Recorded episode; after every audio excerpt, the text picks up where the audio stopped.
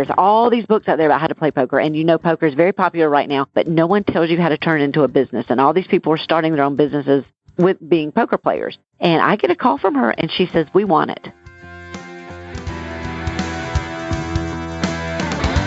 Well, hello, everyone. Welcome to Where Accountants Go, the Accounting Careers Podcast. I'm Mark Goldman, a CPA, and your host for the show.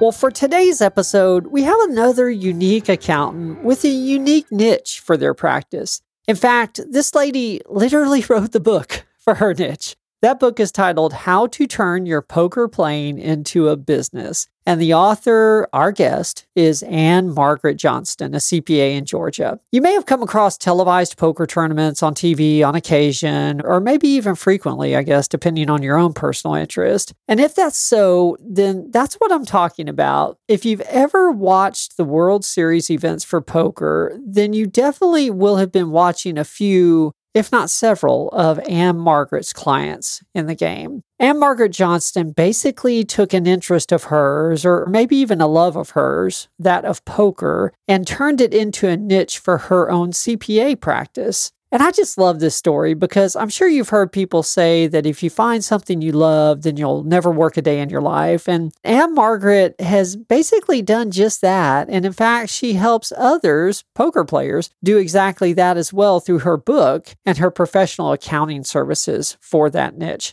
This really is an interesting story, and Ann Margaret is quite the storyteller as well. So I think you're really going to enjoy this one. And if you do enjoy this episode, while you're looking up Ann Margaret's book, How to Turn Your Poker Playing into a Business, up on Amazon, well, then check out our author page as well, if you don't mind. We've got a couple books out there for the accounting profession for both individuals looking to expand their career and employers alike. You can find it all on Amazon, of course. And as always, if there's anything I can do for you in your own career or accounting organizations you're involved in, please reach out to me as well. I really enjoy those conversations and I'm happy to help in any way that I can. Well, with that, let's go ahead and get started with today's guest. Here's Anne Margaret Johnston.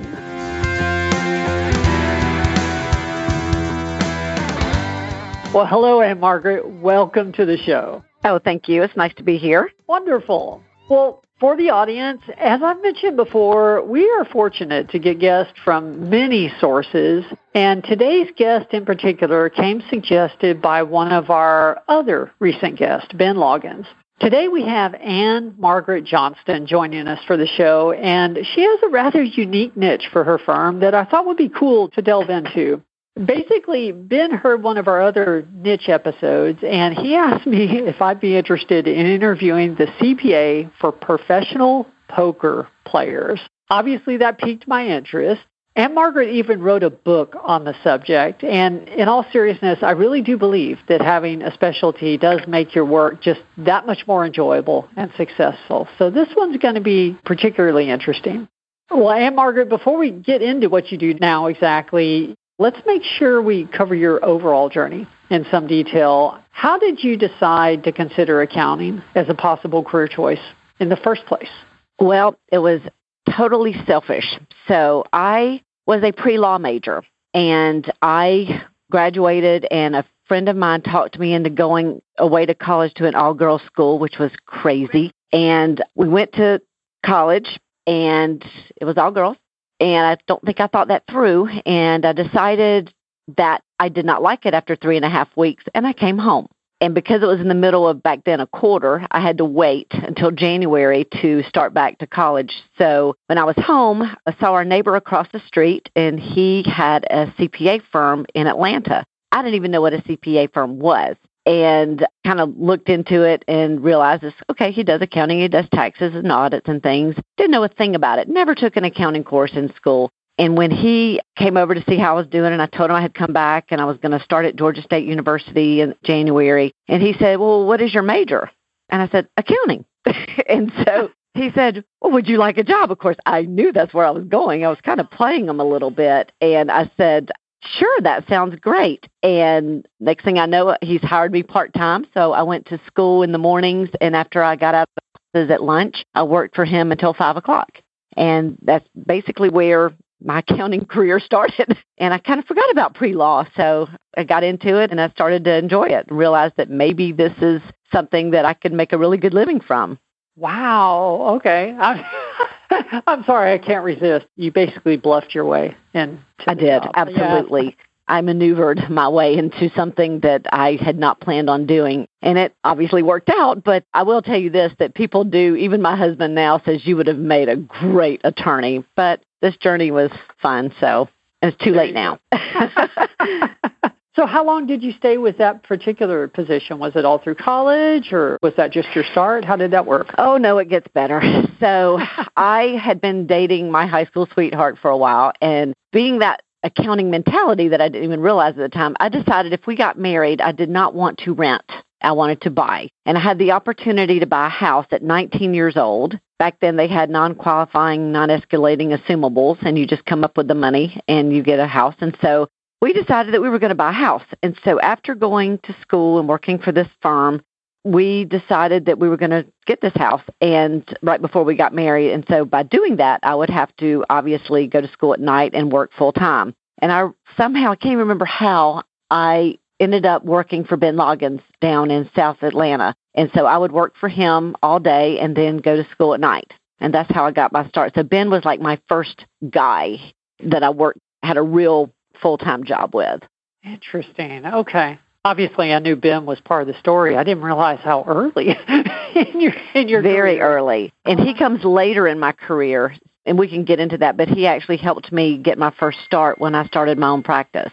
Okay, okay. Well, yeah, I want to make sure I don't miss important things in the middle. And frankly, I don't know what all you did before your practice. So let's take some time going through that. So you're working for Ben Loggins around the time you buy a house. Take us slowly from there to the present time. So I wanted to make more money. So I basically left Ben and I went to another firm. So the whole time I'm going to school at night, okay, to get my degree, which by the way took nine years, and left him and I went to another firm. And then I worked there for about five and a half years. Decided we wanted to move to the north side of Atlanta, which was an hour away from where we were. We built a house up in this is my first husband. We built a house in North Georgia and so I left the firm I was with after Ben and started working in Atlanta. Again, going to school at night, I, I was able to take some classes at another college and had them transferred in. So it all came full circle eventually. And then I made one more move to a firm a little closer to where our new house was up in, in North Atlanta. And I started with a big firm and I started with them with five other people that were brand new. It was a big firm. But what I did not know is they normally will hire for tax season and then they lay off after tax season. So here I am with a brand new house, still going to school at night, finishing up my degree actually, and I get laid off in May. And when you are laid off in May in an accounting firm for public accounting, it's very difficult to find another job after that and I had applied a couple places, but no one's hiring in May. Everybody's done with tax season and they're taking a rest. So at that point, I was devastated and I didn't know what to do. And I kept thinking, you know, I can do this. I can do this myself. I can at least do bookkeeping because I'm finishing up my degree. And I called Ben Loggins and I said, look, and I called several of the people I used to work for because you've never burned bridges. That's key thing to life. So I called these people and I said, here's what's happened and I knew QuickBooks had just come out and everybody was starting to use it. And I said, I can do QuickBooks, I can train, I can you know get everything ready, I can do some taxes, but you know, mostly I can help your clients. And Ben said, I got someone close to you that they need someone four days a week and then eventually hire for that position. And I remember Ben charged them fifty dollars an hour and I got thirty five of it. So he really gave me my first start. And then I had a firm that I had worked for before, and when the client heard I left, he contacted me and said, I would like for you to do it instead of paying this firm. So I called the firm, the right thing to do, and I said, Hey, I have been contacted by this guy. Would you care if I work for him one day a week instead of going through the firm? He's like, Please take this guy away from me. so he was really happy to get rid of this because he was a different kind of personality and it didn't bother me at all.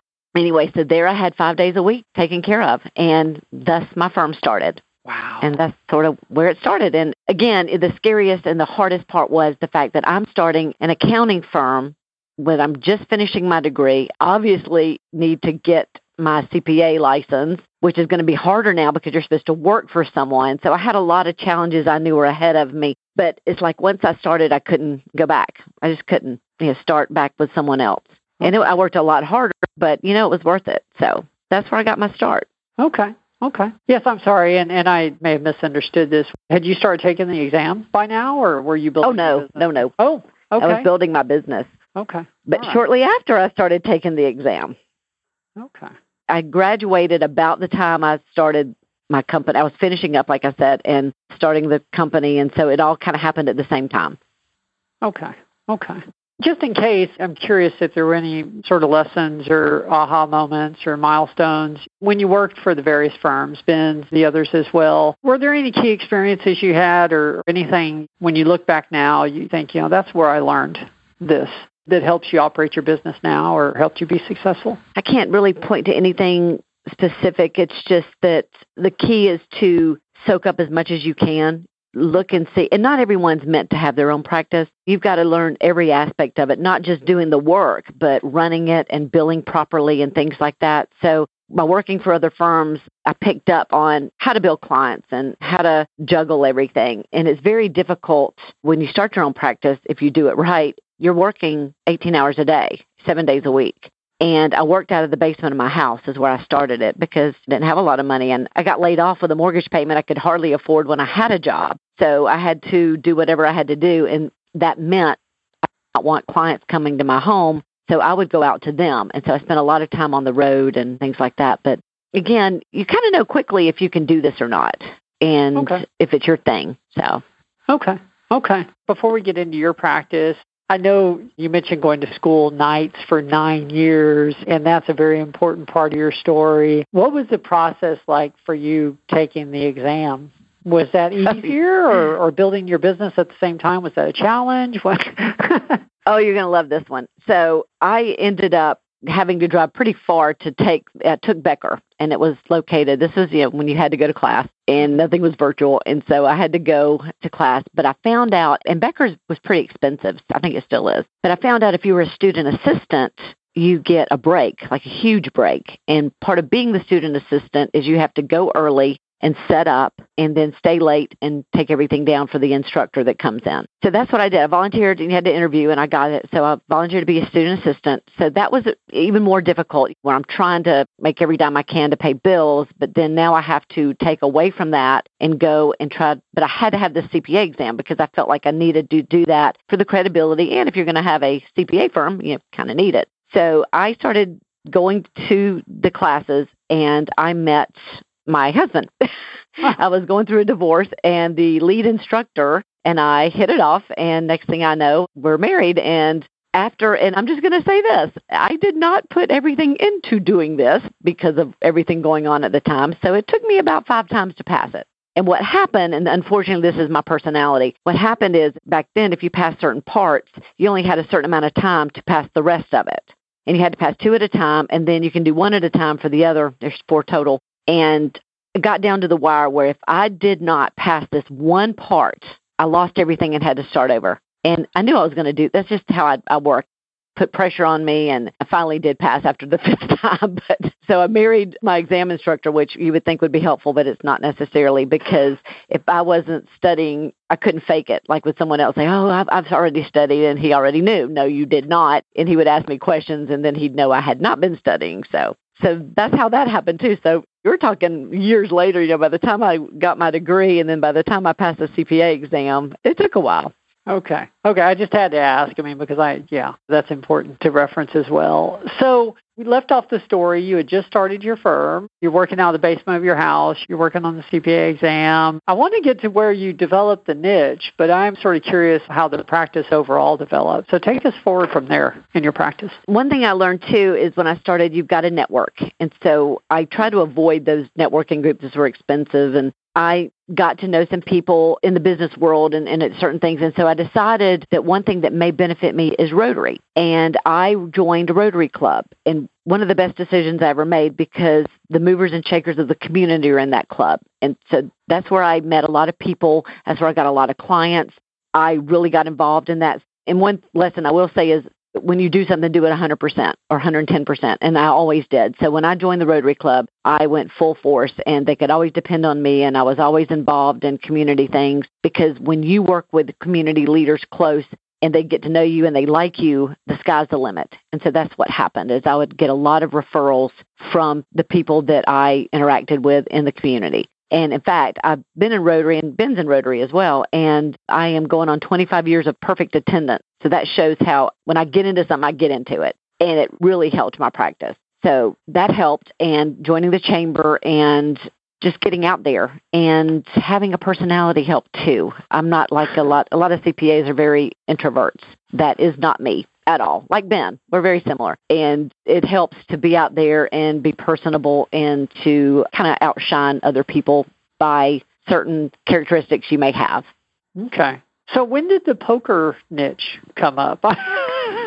okay, so we'll get to the good stuff. Let's yeah. get to the so I've always wanted to go to Las Vegas. I've never been. And shortly after I got married, my husband, the CPA exam instructor, he did that part time, by the way, he took me to Las Vegas and it was fantastic. And I used to go by these poker rooms and I'd see everybody hunched around a poker table. And I'm like, ooh, I want to know what's going on there because it's like a secret club and it's kind of intimidating. And I don't do well with things that intimidate me. I want to tackle them. And so I decided that I wanted to figure out what's going on. So one of the casinos had poker lessons.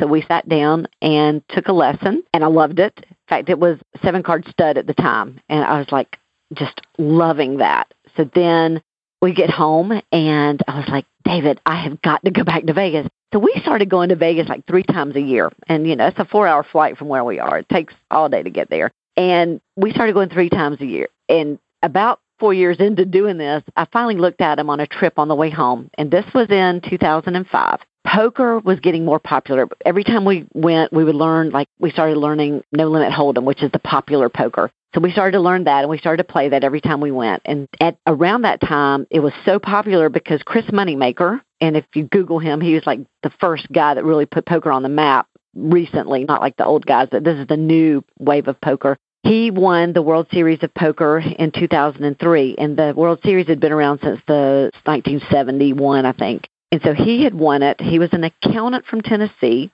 He had never played live. He'd played online. And back then, there's a lot of online poker. So he had gone to Vegas, won a seat for like $50, and then turned it into 2.5 million. So he was popular. The hole cards at the table were it's kind of like it used to be like if you watched poker, it's like watching paint dry. Well, they made it to where they would do tournaments and you could see the hole cards. So you knew exactly what someone had if you're watching it on TV. So it made it exciting about, oh, I know what you got. Now, what are you going to do with it? So all this was happening at the same time when we were flying back and forth and Chris Moneymaker had won. So we were on our way back from one of those trips and I looked at my husband, who's a CPA, but he got out of public years earlier. And I said, we're smart CPAs. We need to find a way to write off these trips.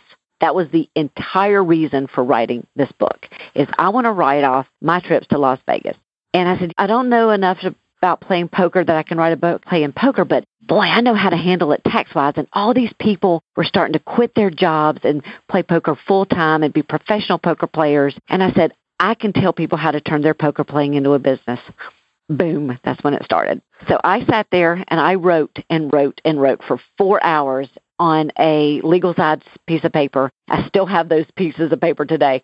And I got back and I waited until after tax season was over, which is October 15th, and I took a week off and I wrote this book. I had the 18 pages I started with and I just finished it with, or well, expounded on it with that.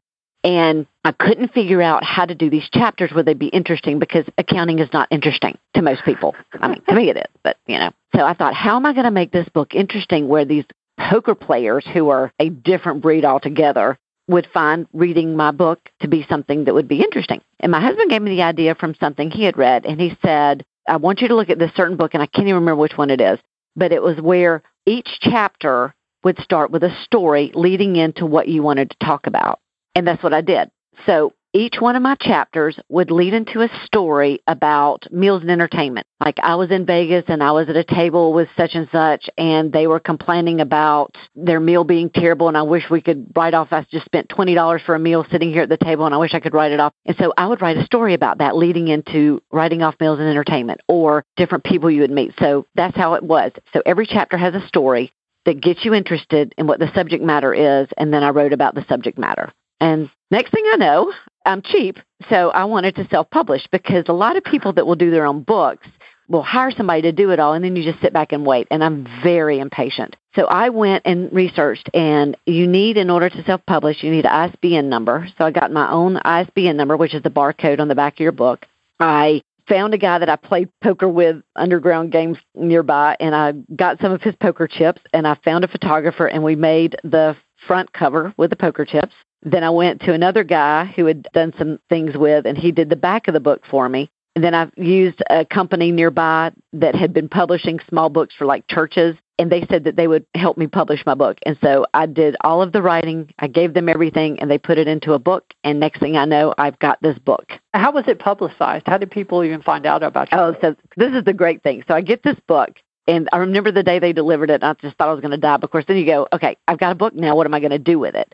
I Googled publishing things and I came up with this lady's name in New York. And I sent her an email, and this was into 2005, beginning of 2006. And I sent her an email, and it was with Barnes and Noble, and it was a crapshoot. And I sent it to her and said, Look, I have done this, and here's what it is. And no one's ever done this before. There's all these books out there about how to play poker, and you know poker is very popular right now, but no one tells you how to turn into a business. And all these people are starting their own businesses with being poker players. And I get a call from her, and she says, "We want it."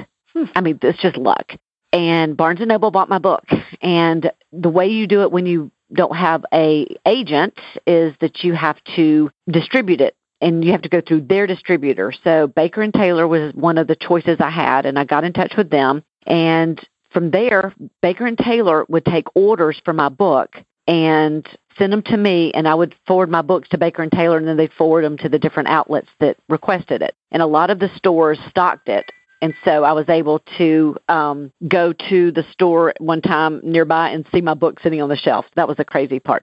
But what got the book out there was as soon as I had that book in my hand, I started getting in touch with all these poker and gambling magazines out of Vegas. There was Card Player, Bluff, Ante Up, so I started with Card Player, it was the most popular. And I said, I've got a book. And all your articles are about playing poker, but there's nothing in there that tells these people what to do after they win their millions. And I can do that for you. And I will write articles for you for free in exchange for you putting advertisements in your magazine for my book. And that's how it happened. I'm a marketer. I should have been in marketing instead. So that's what happened. And I started writing for all these magazines. And I've got, like, in my office here, I've got where I've framed several of them. And next thing I know, I get calls from professional poker players. And guess what? One of those calls was a guy named Chris Moneymaker. really? Oh my gosh.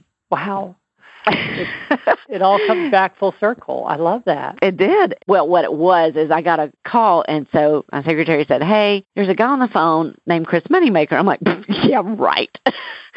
so, so I pick up the phone, and he said, "Hey, this is Chris Moneymaker." I'm like, "Okay." Seriously, who is this? Because I thought someone played a joke on me.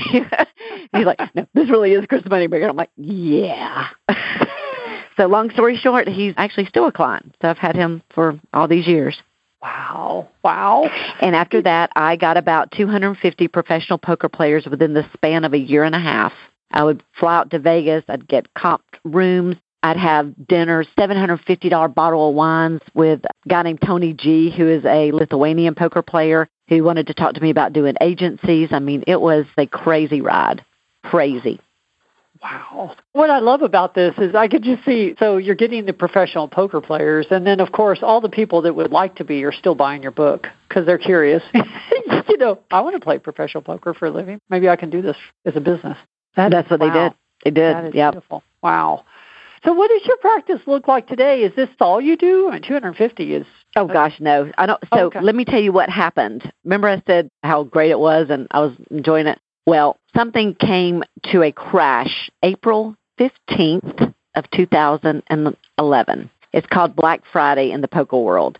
That is when the Department of Justice shut down online poker because a lot of these guys played online. And the most popular site was Poker Stars. Party Poker, Poker Stars, all these online sites had popped up, Full Tilt, you name it, they were out there and they were very popular. In fact, one of my sheet where I got new poker clients have a sheet to kind of get to know you, and one of it is what are your screen names because everybody had screen names. So I need to know their screen names in order to know about them, like to go and if I saw that I was playing on a table with them, I need to know their screen name. Nobody ever knew their real name. And that was a day. And that was fun. And what they liked about me was that I understood poker. So that helped. It's one thing to write a book and it's one thing to specialize in something you understand. Because one day one of the poker players called the office and I wasn't here and my employee, she's a CPA, she took it and the guy said, Hey, I've got this horse and I don't know how I'm supposed to send him a tax form. Well, my employee's like, You have a horse. We don't do horses. Well, a horse is someone that you pay to go into a tournament. You pay their fee because maybe they can't afford it. And they're your horse. So they go into the tournament, and if they win, you get a percentage of their winnings. So those are the things you've got to know the, the language. You've got to know what's going on and be understand the whole game, and also understand the things they can pull over on you. Because I can very much say, okay, I know that is not what's going on. Tell me what's really going on. So it is a specialty industry where you do have to know. But anyway, I'm rambling a bit. But back to my story is April 15th of 2011, the Department of Justice shut down all online poker. It suddenly became illegal. And that was the big crash that we had. A lot of my players who are making millions had to panic because their money stuck online because a lot of people don't take it offline. So their money was stuck online. And when the Department of Justice shut it down, it ended up some of their money was stuck on there for a year and a half, two years. And we're talking millions of dollars. So the industry came to a crash and people started trying to figure out what they could do. And a lot of the players went out of the country. So I had to learn about people that went out of the country and how we can write off their time away and how many days a year or how many days in a calendar year that they had to be able to go out of the country and write it off as foreign income. And anyway, it made me learn a lot of new things about poker because of what happened. So when that did occur, a lot of these guys went and got real jobs. And so now, today, the way my practice looks is poker is still popular. I'm still getting clients every day, but I have about 150 professional poker players as clients. And I still have some of the ones that started off playing online and live poker that are now stockbrokers and they're doing really, really well and took those poker skills and turned it into a job. so that's where we are it. today. But most of my clients are not poker players, but I'd say a third are. The rest are normal people, like uh, bankers and lawyers, and have their own businesses, plumbers and electricians and veterinarians, etc. Yeah, you told me in our pre-show conversation something about if I watch the poker games, so and so many out of the finalist table will be your clients or people you've worked with Yes. at some time, right? it's, it's very exciting to walk into a sports bar and you look up and they have the uh, poker tournament on the television and you look up and it's like three of those guys are my clients. It's so exciting to point out to everybody in the room, oh my gosh, these are my clients. Look at them. Yeah. And I've had several that have made the final tables at the World Series and have invited me to the event and it's just fun. It breaks the monotony of a CPA firm doing taxes. It adds flavor Wow. to a somewhat boring industry. What's interesting to me is so you get into business, you find something you enjoy, you know, poker, you turn that into a piece of your business, you develop a niche, and then because of a crash, your practice ends up getting diversified because now you have all these people that used to play professionally that maybe don't, but they're doing something else, and I'm sure some of them stick with you as a, a Oh yeah, I still I still have a good many, but they're not quote unquote poker players anymore. Interesting. Yeah, yeah. Okay. So, what does the future look like for your firm? I'm curious, do you think you'll develop another niche or are things humming along just the way you like I developed a little bit of it, not anything like this. Another niche I developed was pilots, people that have airplanes, because I'll just tell you this real quick. So, kind of like with the poker, I told you I walked into the room and you see everybody hunched around a table and it looks very intimidating. And I said, I want to know what they're doing. I don't want to feel intimidated. And so that's what caused me to learn how to play poker in the first place. Well, I have a fear of heights and I have a fear of the ocean. So I took those two fears and I turned it into I'm going to make myself do this. So I decided nine years ago that I'm going to go get my pilot's license. And before that, I learned how to scuba dive, which I hated, but now I love. And now I have a place on an island that where you scuba dive. But I decided I'm going to get rid of this fear of heights and I'm going to learn how to fly airplane. I've never wanted to do this. I hate it. In fact, I went up for my first lesson and the guy said, Okay, do you want to do this anymore? I said, I do want to do this again. I can't stand it, but yes, I'm going to do this and I'm going to see this through. And I got my pilot's license. And with that, I started doing some seminars at pilot clubs about if you have uh, rental airplanes and how to write things off if you turn that into a business. So I have clients that have planes that they rent out, and so now I do their taxes because I understand that industry. Interesting. You didn't know that about me. no. oh my gosh. I guess there's a lesson in here. If you're scared of something, make it something fun so that you can go learn. Do it anyway. It, exactly. That, anyway. And as a side note, so I still get anxious like going over bridges and stuff, but I did get my pilot's license and because I love animals, we have five dogs here every day at our office. Two are mine. Our employees bring theirs. So I love animals. And I turned that pilot license into doing Pilots N Paws rescue. So I would fly dogs from like a situation where they needed to be flown to a foster home that was really far away and it would be very difficult for the dog to ride two days in a car or a day or so in the car. And so I would fly them from point A to point B. So that's what I did with that. That is too cool. Too cool. And I wrote it off as charity. So I saw that coming. yeah. oh my gosh. There should at least be a pamphlet on that, if not a full book, by the way. Just yeah. Oh, okay. well, before I get to the final three questions, because I do want to be respectful of your time, and we're recording this as tax season has started, so do you have any advice, or I guess what's your best advice for someone that is starting a practice, or maybe has a practice already, and they want to build a niche? You ask yourself, what do you love? What is my hobby? So the first thing you say, okay, what do I do in my spare time that I love, that I get enjoyment from? And I think it would be rare if you couldn't find something you love that you could turn into a niche. So if you love to play golf, then you start putting yourself out there as specializing in professional golfers. Or if you love horses, then you put it out there and you read about it because that is a specialty and you read about farming. It's a separate schedule. And you read everything you can and you go and interact with people with farms and you make that I specialize in horse farms or I specialize in cattle farms or whatever. So think about what you love and see if you can go down that specializing road with what you love. Now, I'm going to tell you right now, doing taxes for professional poker players is no different than any other business. It's scary for most CPAs.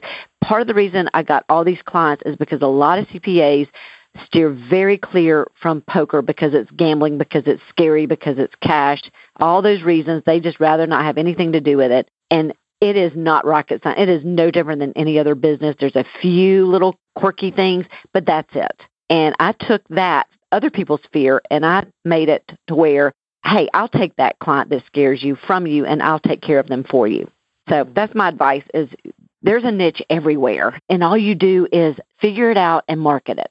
Get the word out. Get in Rotary and tell everybody, oh, I specialize in X. Or go in the chamber and mention that you specialize in it. And or get on Facebook. Oh, for God's sake, people will be telling everybody they know you specialize in such and such. So it's out. It's easy. It's really easy. Sure, sure. Yeah, you find the intersection of what you love and what people will pay for. That makes sense. Yep. Definitely. Yep. Well, I do end every show with the same three questions. Probably better get to those. The first one's usually the easier one. From a career perspective, what's been your proudest moment? It is kind of obvious. the proudest moment is getting out of my boring accounting career, writing a book, and turning it into something fun. Absolutely. I was expecting to hear about a championship you won that we hadn't touched on yet. Okay, well, I did. I never won one, but I did come in third against one of the top female poker players in the world. So yes, that was a proud moment.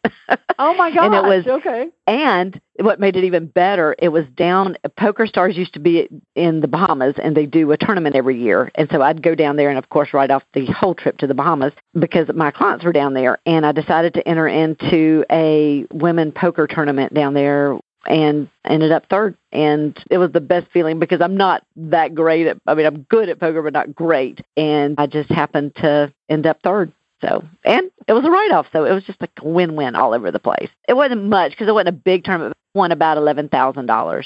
Okay. Okay. I think the audience is going to think that I knew that in advance. I really didn't. I, I was joking. I was surprised. No, I forget about that. It's funny. I just totally forget. Oh my gosh. Well, second question, or more of a request. Tell us about a lesson that you learned the hard way, and and the more you can share, the better, of course, because that's how we all learn from these things. I kind of touched on. I learned the hard way is it probably wasn't the best idea to buy a house at 19 years old and go to school nine years at night. That was hard. I don't know if I'd be where I am today if I would have taken a different route. I don't know if I'd be different if I had gone to pre law, but it was very, very hard to pay bills and work full time and then be exhausted, especially tax season, and then have to go to class at night. So my days would be starting at six in the morning and end up at 10 o'clock at night sometimes. That was tough. I don't recommend that. But I also, with a caveat, is, but if that's the only way you can do it and you want it, that's what you need to do. It's not impossible. Believe me, I'm the one to tell you that it is not impossible to do.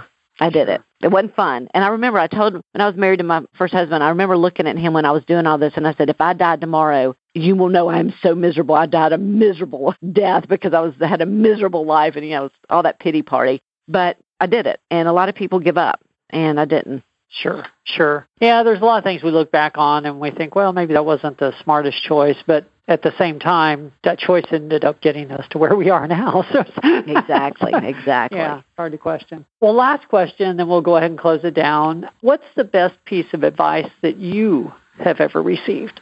I went to several colleges, but they ended up, you know, I ended up getting my degree. But I went to Clayton State College down uh, near Bensway, and my accounting professor told me one time, real tall guy, and he'd been around forever. And the one thing he told me is he said that if you are nice and you have a personality and you try really hard, people will forgive the fact that you may make a mistake or that you don't know everything. But if you've got that personality and you connect with them and you have a relationship with them, if something turns a little sour, they're going to be a little more forgiving than if they hardly know you at all and you're just sitting there preparing their information and you move on and you don't know them. So get to know people, find that connection. So even to this day, when a client comes in, I will find, because that's that seven degrees of separation, it's there, trust me. And you find a way to connect with a client Maybe you know someone that they know in the community. So, like, uh, if someone calls me, one of the first things I do is I go on my Facebook and I put their name in and I find them and then I see if we have mutual friends. I mean, that's huge because then when you connect, they're happy and they trust you and they feel better about having you as their trusted advisor. That was a great piece of advice. That really is. Yeah, and it's so true. It's so true. Well, you know, I, I, was thinking about it, and I usually do just three questions at the end, but I can't resist. Are there any super secret poker secrets that you want to pass on to the audience? Any any words of wisdom we should know about? I'll tell you this. I learned this a while back. Somebody asked me that about your successful poker players. Why are they so successful? And some of it, God, I love these guys. They're so great. And I've almost like watched them grow up. But some of them aren't the best with some common sense. And I'll tell you real quick, I got one that I'll never forget this as long as I live. I got him his tax return. This is when everything was paper, and I mailed it to him. And he called me up, and he'd already had it like three weeks. And this is April 14th, and he calls me up, and he says, "I finally get my tax return to the post office." I'm like, "Okay, you know, I'm a little stressed." I'm like, "Okay, that's great." And he said, "I just need to know, do I need to put a stamp on it?" And I'm like, "Seriously, you didn't just ask me that question?" And he's like, "What?" I said, "No offense, but that's like the stupidest thing anybody's ever asked me." And he said why is it so stupid? I said, do you put a stamp on it? And he said, well, isn't the post office government? I said, yeah. In the IRS government? Why would I need to put a stamp if it's government to government agency? I'm like, you know, that wasn't so dumb. I mean, in a way, he thought it through differently. So these poker players think about things a little different. But one thing I will tell you is my poker players that do the best, when they go to play a cash game or go play a tournament, I have learned that they all go and they work out. And some won't even go play unless they worked out.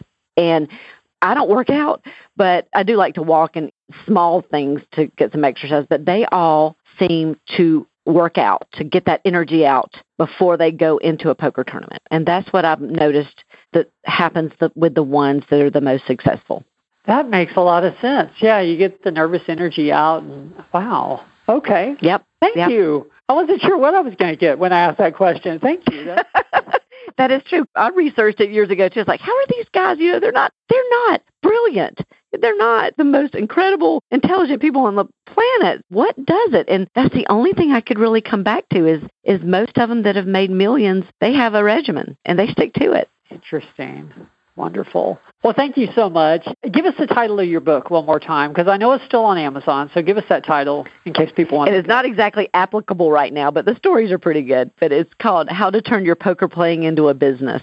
Beautiful. How to turn your poker playing into a business. Beautiful. Wonderful. Well, thank you again. This has been really interesting. I could easily talk to you another hour, but I do want to be respectful. oh, I got all kinds of stories. Uh, Mark, be careful what you wish for. well, thank you again. I really appreciate your time to do this. And you are welcome. Take care.